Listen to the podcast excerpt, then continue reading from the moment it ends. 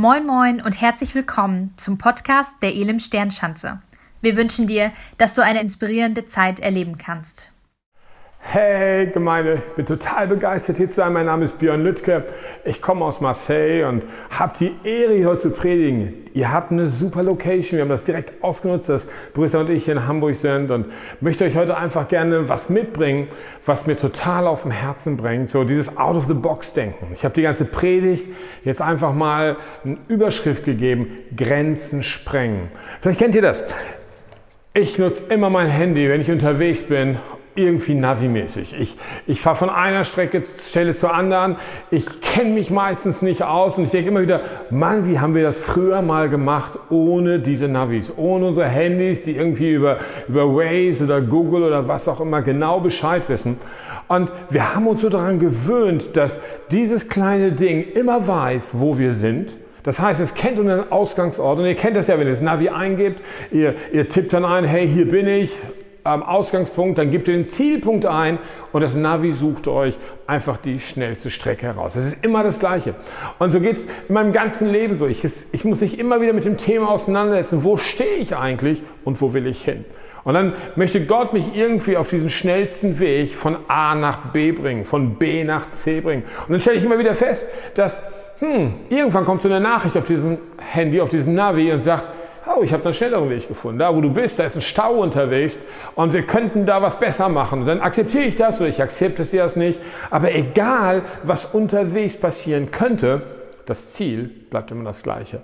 Und in diesen Umständen, in denen wir gerade leben, mit, mit Corona, mit den ganzen Lockdowns und Ähnlichem, bei uns in Frankreich ist das nochmal richtig heavy, wir haben so richtig strengen Lockdown, dann ändern sich die Umstände aber das Ziel bleibt immer das gleiche. Und da möchte ich heute ein bisschen weiter drauf hineingehen, weil, drauf eingehen, weil ich denke, das ist nicht nur einfach eine Sache, die wir täglich beim Autofahren oder beim Navigieren haben. Das ist etwas, was Jesus uns auch eigentlich beigebracht hat. Jesus hilft uns, uns selber zu akzeptieren, in dem, in dem, in dem, wo ich bin, mich selber zu erkennen.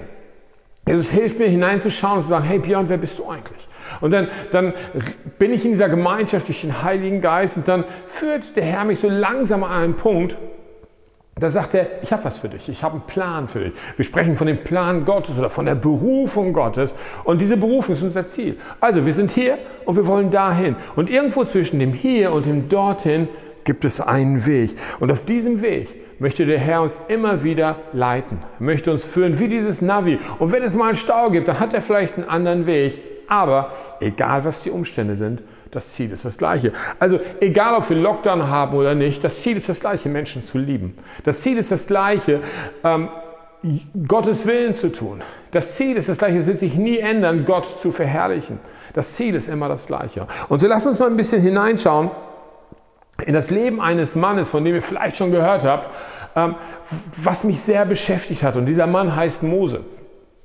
Mose war ein großer Leiter im Volk Israel. Er ist aufgewachsen an den Königshof Ägyptens. Er ist dort aufgewachsen als, als Ziehsohn des Pharaos, hat eine, hat eine Erziehung genossen, die, die außergewöhnlich war, hat durch unterschiedlichste Umstände musste er fliehen, ist in die Wüste hinein, ähm, wurde dort Hirte und eines Tages begegnete ihm Gott.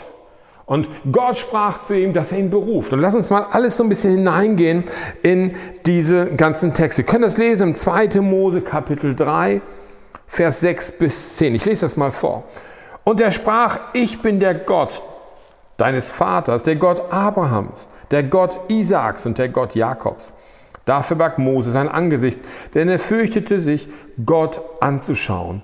Und der Herr sprach, gesehen habe ich das Elend meines Volkes, das in Ägypten ist, und sein Schreien wegen seiner Treiber habe ich gehört, denn ich kenne seine Schmerzen. Also Situation, Israel war seit Jahrhunderten in, in, in der Sklaverei. Sie mussten für die Ägypter ähm, arbeiten, schuften, hart arbeiten und sie schrien zu Gott. Und hier hören wir, Gott hat ihr Schreien gehört.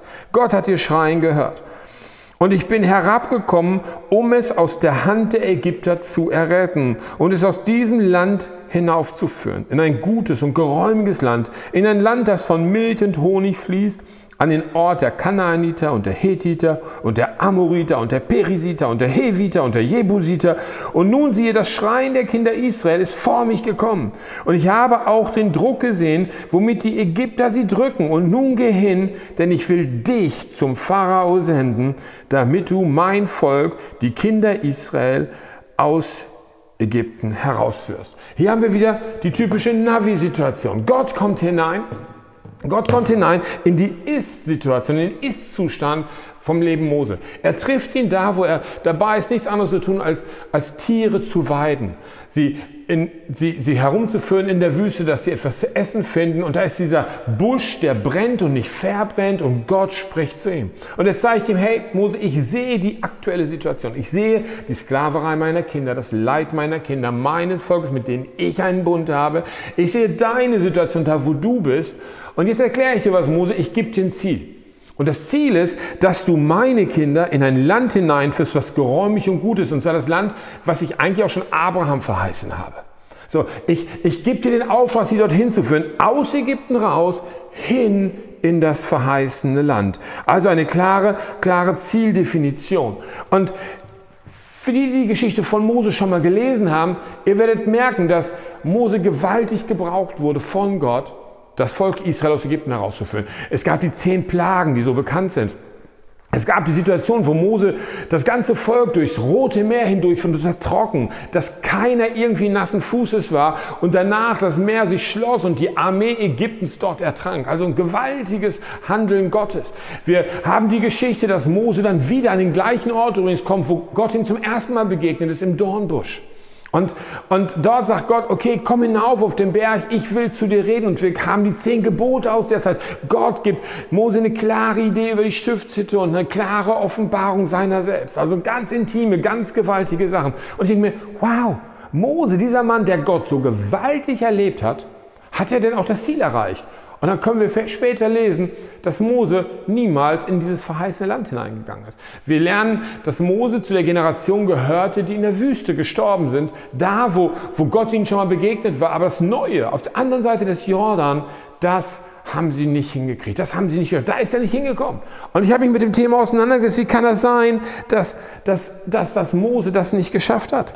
Ja, so, wir selber stellen immer wieder fest, für uns in meinem eigenen Leben, in meinem eigenen Dienst, in meinem Leben, das Ziel ändert sich nicht. Als Gott gesagt hat, baut eine, eine Gemeindebaubewegung, das sah am Anfang gar nicht danach aus.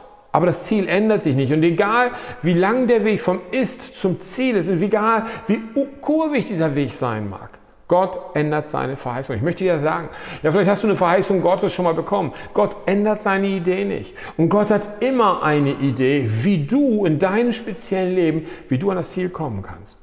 Ja, aber es sprengt zum Teil unsere Grenzen. Also lass uns mal gucken, das Leben Mose, was können wir als erstes mal von Mose lernen? Ja, das allererste, was ich von Mose lernen kann, ist, dass Mose losgeht. Er vertraut Gott. Ja, er ist also losgegangen, er hat, er hat seine Herde zurückgelassen, ist zurück nach Ägypten gegangen, um das, das Volk Israel mitzunehmen. Wir können lesen im 2. Mose 19, Vers 1 bis 2. Im dritten Monat nach dem Auszug der Kinder Israel aus dem Land Ägypten, an eben diesem Tag kamen sie in die Wüste Sinai. Sie brachen auf von Rephidim und kamen in die Wüste Sinai und lagerten in der Wüste und Israel lagerte dort dem Berg gegenüber. Israel kam und man muss sagen, wow, Mose hatte dieses Vertrauen in Gott und hat sich gebrauchen lassen für gewaltige Wunder. Und dann kam er dahin an den Horeb, an diesen Berg Gottes. Aber was hat Mose ganz, ganz ehrlich, was hat er gemacht? Er kam letztendlich nur an das zurück, was er schon kannte. Weil an diesem Berg war Gott ihm ja schon mal begegnet, im brennenden Dornbusch. Also hat er das Volk an das zurückgeführt, was er kannte. Und vielleicht kennst du das von deinem eigenen Leben. Wenn wir etwas mit Gott schon mal erlebt haben, ist es relativ einfach, wieder dort hineinzugehen, was wir schon kannten. Schwierig wird, das Unbekannte zu umarmen. Den Glauben zu haben, das Unbekannte zu umarmen. Also wie konnte es also sein, dass Mose, der das Rote Meer durch, durchwanderte mit, dieser, mit diesem ganzen Volk von einer Million und über einer Million Menschen, Wieso hat er es nicht geschafft über den Jordan, der ja viel kleiner ist, der Vergleich zum Roten Meer ein Rinnsal ist, auch wenn es ein Fluss war? Warum ist er da nicht rübergegangen? Wie kann das Ganze sein? Theologische Antwort ist, im 4. Mose 20 können wir das lesen, da steht von der Sünde des Mose. Mose hatte sich herausfordern lassen vom Volk. Das Volk hatte, hatte, hatte sich beschwert, es gibt kein Wasser. Wir, wir hätten hier gar nicht hingehen sollen. Wir werden sterben in der Wüste. Und Mose schlug auf einen Fels und Wasser kam raus. Wieder ein Wunder. Und wir können sagen, wow, Gott hat gewirkt. Aber letztendlich hat Gott gesagt, wegen dieser Sache Wegen dieser Sache wirst du nicht in das verheißene Land gehen. Was war wirklich passiert? Ich glaube, der größte Fehler, den Mose gemacht hat, ist, dass er nicht mit den Spionen, die er in das Land geschickt hat, das gute Land, die Verheißung Gottes auszuspüren, er ist nicht mit hineingegangen. Er hat nur ihren Bericht gehört. Er hatte zwölf, zwölf ähm, Spione von jedem Stamm Israels, einen Spion hinübergeschickt auf die andere Seite des Jordan. Sie sind zurückgekommen. Zehn haben gesagt, gefährlich, nicht gut, Riesen, feste Städte, lass uns das nicht machen. Zwei haben gesagt, Gott hat's gesagt, also klappt's. Aber Mose musste sich auf Menschen verlassen. Er selber ist nicht hineingegangen, hat es nicht gewagt, das Unbekannte auf der anderen Seite des Jordans zu umarmen. Und Gott sagte, weil du auf die zehn gehört hast und nicht auf die zwei, weil du mir nicht getraut hast, weil du meinem Wort nicht geglaubt hast, dass ich dich dahin führen werde, deswegen wirst du das Land gar nicht erst sehen. Und ich glaube, dieser Frust, den, den Mose hatte, das hat ihn so dahin geführt, so dahin bewegt, in die Situation, auf diesen Felsen zu schlagen. Und was macht er da schon wieder? Er reagiert auf, auf das Bedürfnis der Menschen, weil er die Vision Gottes nicht erfüllen kann. Ich glaube, Gott möchte uns in diesen Zeiten, wo Umstände zum Teil so schwierig sind, wo, wir, wo es auf die Psyche geht, wo es gar nicht so einfach ist, das, alle irgendwie zu handeln, möchte er uns sagen, lass uns nicht nur auf Bedürfnisse reagieren, sondern lass uns motiviert sein von der Vision Gottes, von dem, was der Heilige Geist uns hineingelegt hat. Das Ziel wird sich nicht ändern. Und eine, eine goldene Regel in dem Ganzen, wie wir wirklich sagen können, ist, wenn du Grenzen sprengen willst, wenn du Grenzen in deinem Leben sprengen willst, wenn du in etwas Neues hineinkommen willst, wenn du über diesen Jordan gehen willst, dann brauchst du den Glauben, das Unbekannte zu umarmen. Was ist auf der anderen Seite? Wie kann Kirche morgen aussehen? Ich bin unsicher durch die ganze Corona-Zeit. Ich weiß gar nicht mehr, wie die Gesellschaft sich morgen verändern wird. Ich weiß nicht, was uns als Kirche erwartet oder mich als Christ. Leute, das Ziel ist das gleiche. Das Ziel wird sich nie verändern. Gott sucht weiter Menschen, Gott liebt weiter Menschen, Gott sucht weiter Menschen, die, durch die er andere Menschen lieben kann, dich und mich. Wir haben ihn ja kennengelernt, wir haben ihn erkannt. Und das ist das, was wir zum Ausdruck bringen wollen. Dieser Glaube, der das Unbekannte umarmt, wir können das ja lesen im Hebräer 11, Vers 1, der Glaube ist eine Verwirklichung dessen, was man hofft, eine Überzeugung von Dingen, die man nicht sieht. Was, was hoffe ich? Ich möchte dich einfach fragen, dich, was hoffst du? Was ist deine tiefe Hoffnung in dir selber? Ich stelle das immer wieder in mich selber in diese Frage hinein. Was ist die Frage, die ich mir eigentlich stellen sollte für meine persönliche Entwicklung, für mein Wachstum, die mir aber eigentlich Angst macht? Diese, diese Herausforderung, die Gott mir vorhält, wo ich mich dann hinsetze und sage, okay Mose, Mose, du warst ein Freund Gottes. Mose, du hast, Gott von Angesicht zu Angesicht gesehen. Du warst in, diesem, in dieser Stiftshütte und wir müssen uns das vorstellen, das Gesicht von Mose, als er vom Berg runterkam, hat dermaßen geleuchtet, gestrahlt von der Herrlichkeit Gottes, dass man, dass man einen Schleier davor gehangen hat, weil es war nicht auszuhalten. Dieser Mose, der Gott so intensiv kannte, dieser Mose hat es nicht geschafft, über den Jordan zu gehen. Ich möchte dich fragen, Kennst du in deinem Leben einen ganz persönlichen Jordan? Hast du eine Herausforderung heute, wo du sagst, okay, wie kann ich das machen? Wie kann ich meine Unsicherheit der aktuellen Stunde überwinden? Was kann ich tun, damit das Ziel in meinem Leben sich nicht verändert? Ich gebe euch ein ganz, ganz Beispiel. Eigentlich sollte ich hier live predigen in Hamburg. Jetzt haben wir ja gar keine Live-Gottesdienste. Ich kann hier sein und dieses Video in euren, in euren Räumlichkeiten aufnehmen ja, weil wir uns den Umständen anpassen mussten. Ja, wir hatten dann erfahren, dass die, dass die Grenzen ab 1. Oktober zwischen Frankreich und Deutschland nicht dicht gemacht werden. Aber wenn wir nach dem 1. Oktober gekommen wären, hätten wir eine Quarantäne haben müssen, Britta und ich. Also, das Ziel ist das gleiche. Es war Deutschland. Das Ziel ist das gleiche. Es war unter anderem Hamburg, in Hamburg zu predigen. Das Ziel ist das gleiche, Beziehungen zu leben. Aber die Umstände ändern sich. Also sind wir früher gekommen vor dem 1. Oktober und plötzlich hieß es nicht mehr zwei Wochen nach Deutschland, zurück nach Frankreich, eine Woche nach Deutschland, zurück nach Frankreich, zwei Wochen nach Deutschland, weil wir jedes Mal eine Woche Quarantäne gehabt hätten. Die Umstände verändern sich. Das Ziel ist das gleiche. Also bleiben wir neun Wochen in Deutschland. Ich war in 30 Jahren nicht neun Wochen in Deutschland.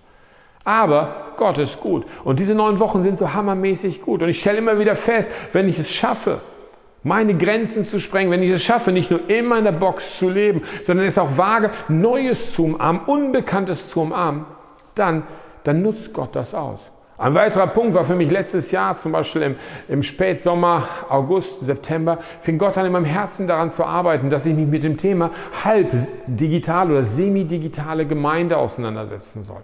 So, wie können wir Live-Gottesdienste und digital gleichzeitig leben? Wie können wir Live-Gemeinde, Kleingruppen und virtuell gleichzeitig leben? Da wusste noch keiner was von Corona.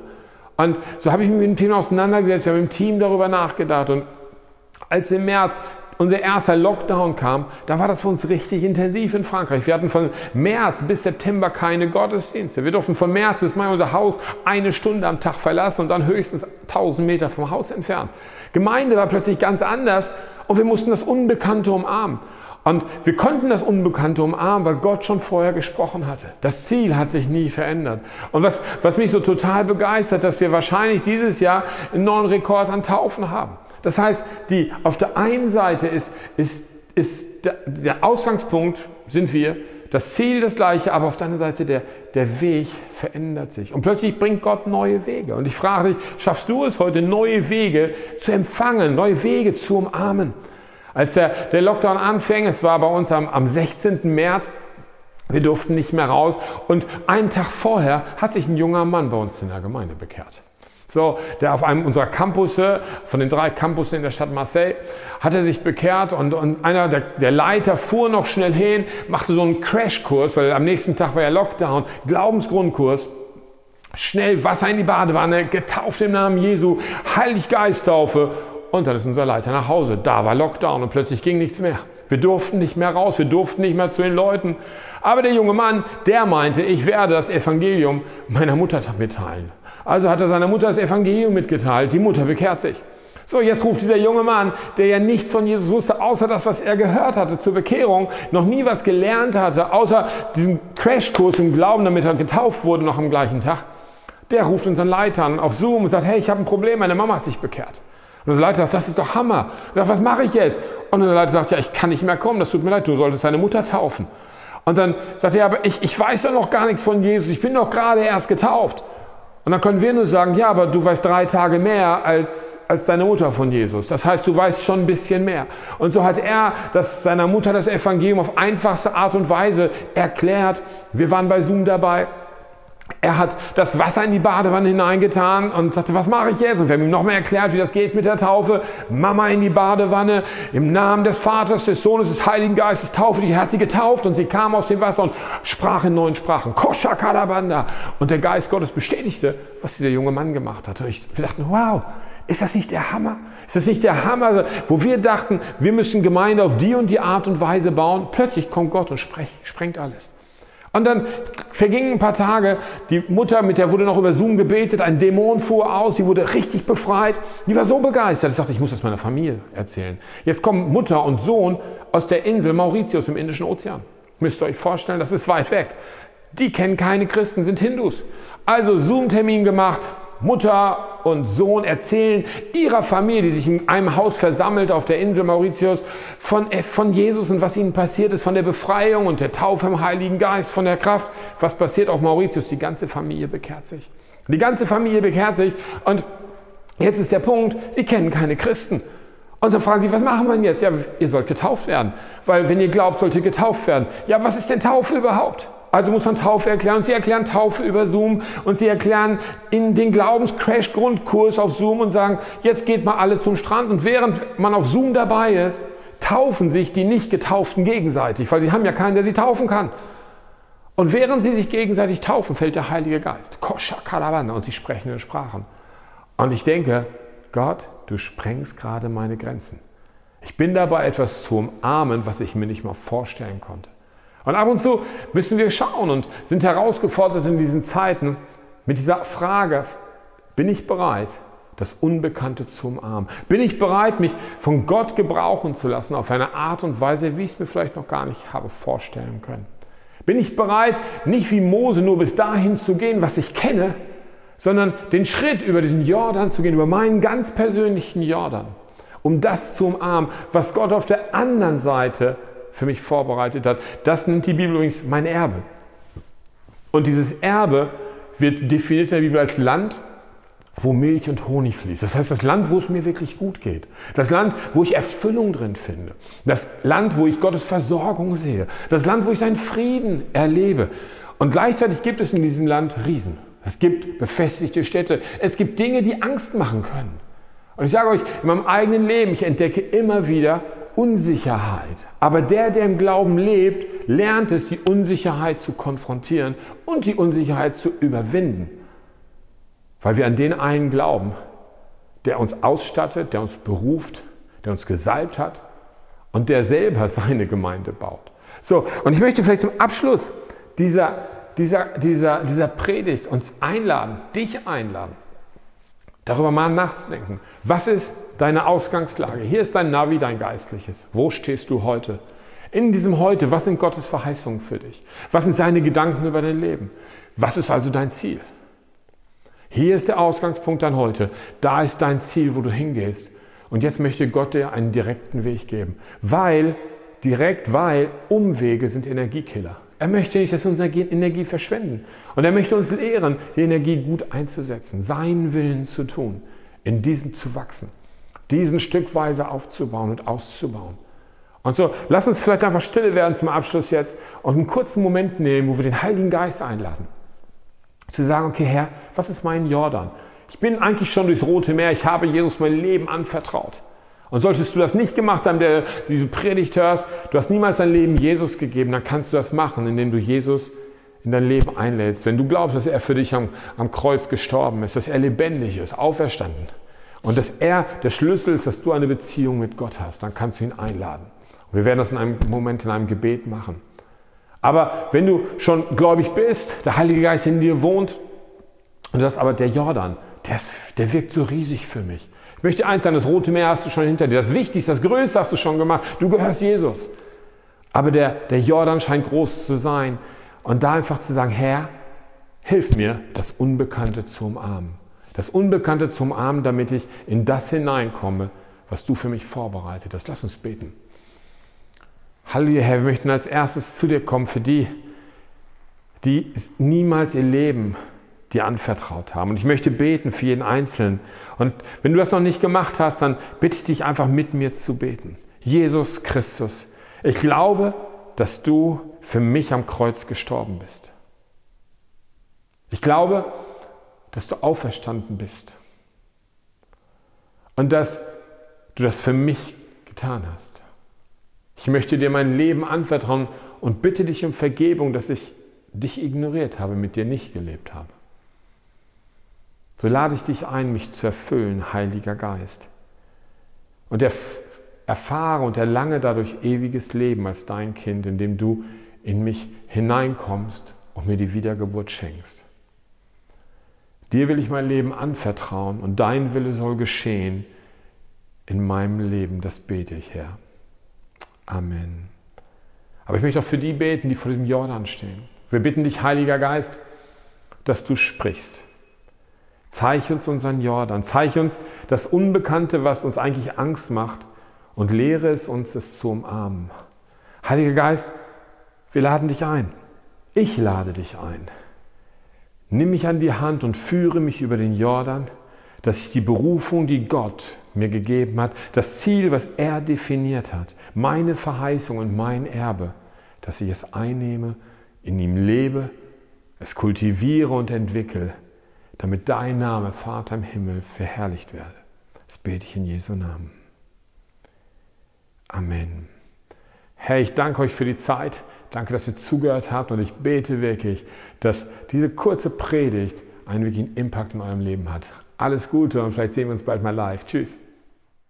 Danke Björn für diese inspirierenden Gedanken, für deinen Input und was ich persönlich faszinierend finde, immer wieder faszinierend finde, ist, dass Gott uns einlädt, mit ihm auf eine Reise zu gehen und ihm zu folgen und ihm zu vertrauen. Ich finde das faszinierend, aber Vertrauen bedeutet Glauben. Glauben bedeutet Vertrauen. Um vertrauen zu können, brauchen wir Gewissheit. Die Gewissheit baut sich auf über Zeit, über Zeit, über Zeit. Sie kommt nicht unbedingt von heute auf morgen. Sie fängt vielleicht von heute auf morgen ein, an, von jetzt auf gleich fängt etwas an in uns, was Glaube ist. Aber dann will dieser Glaube und dieses Vertrauen vertieft werden und das braucht Zeit. Ich lade dich ein, von Montag bis Freitag um 6.45 Uhr hier am Start zu sein auf Instagram Live. Wir als Kirche treffen uns dort, um dann Inputs, Gedanken für, für den Tag zu haben, um unsere, unsere Verbundenheit zu Gott wirklich zu pflegen und zu leben. Sei gerne dabei, 6.45 Uhr Instagram Live. Kannst auch später nachgucken, wenn du halt später aufstehst. Aber auch wir als Kirche sind vor, vor großen Herausforderungen. Wir sind mit Gott unterwegs, seit fünf Jahren sind wir hier im Stadtteil und jetzt gehen wir einen neuen großen Schritt. Elim Sternschanze wird am 01.01.2021 die Doc 1 Kirche. Warum? Warum werden wir die Doc 1 Kirche? Damit wir, damit wir mit ganzer Kraft hier vor Ort sein können und Menschen hier in der Schanze die Liebe, von der Liebe, Gnade und Kraft Gottes überrascht werden. Das liegt uns sehr auf dem Herzen. Darum sind wir hier und wir glauben, dass genau das ist, was Gott von uns möchte. Und so sind wir gespannt auf diesen Weg und wenn du denkst, hey, da, da will ich dabei sein, da, da möchte ich am Start sein, dann kontaktiere uns auch hier gerne über unser Infofeld, vielleicht über das Kontaktformular oder schreib uns an und ähm, wir, wir nehmen dich gerne mit rein in unsere Gedanken. Wir werden in der nächsten Zeit einige Newsletter verschicken. Wir werden in der nächsten Zeit einige Zoom-Meetings abhalten, wo wir noch mehr Informationen streuen, wie das alles ganz praktisch läuft. Ähm, und sei gerne dabei. Ich glaube, Gutes liegt hier wirklich vor uns. Also Gott segne dich und hab einen wunderbaren Sonntag. Ciao. Wir hoffen, dass dir die Predigt weitergeholfen hat. Für alle weiteren Infos schau dich einfach online unter elimsternschanze.de auf unserer Webseite um und folge uns auf Instagram. Wir wünschen dir noch eine geniale Woche.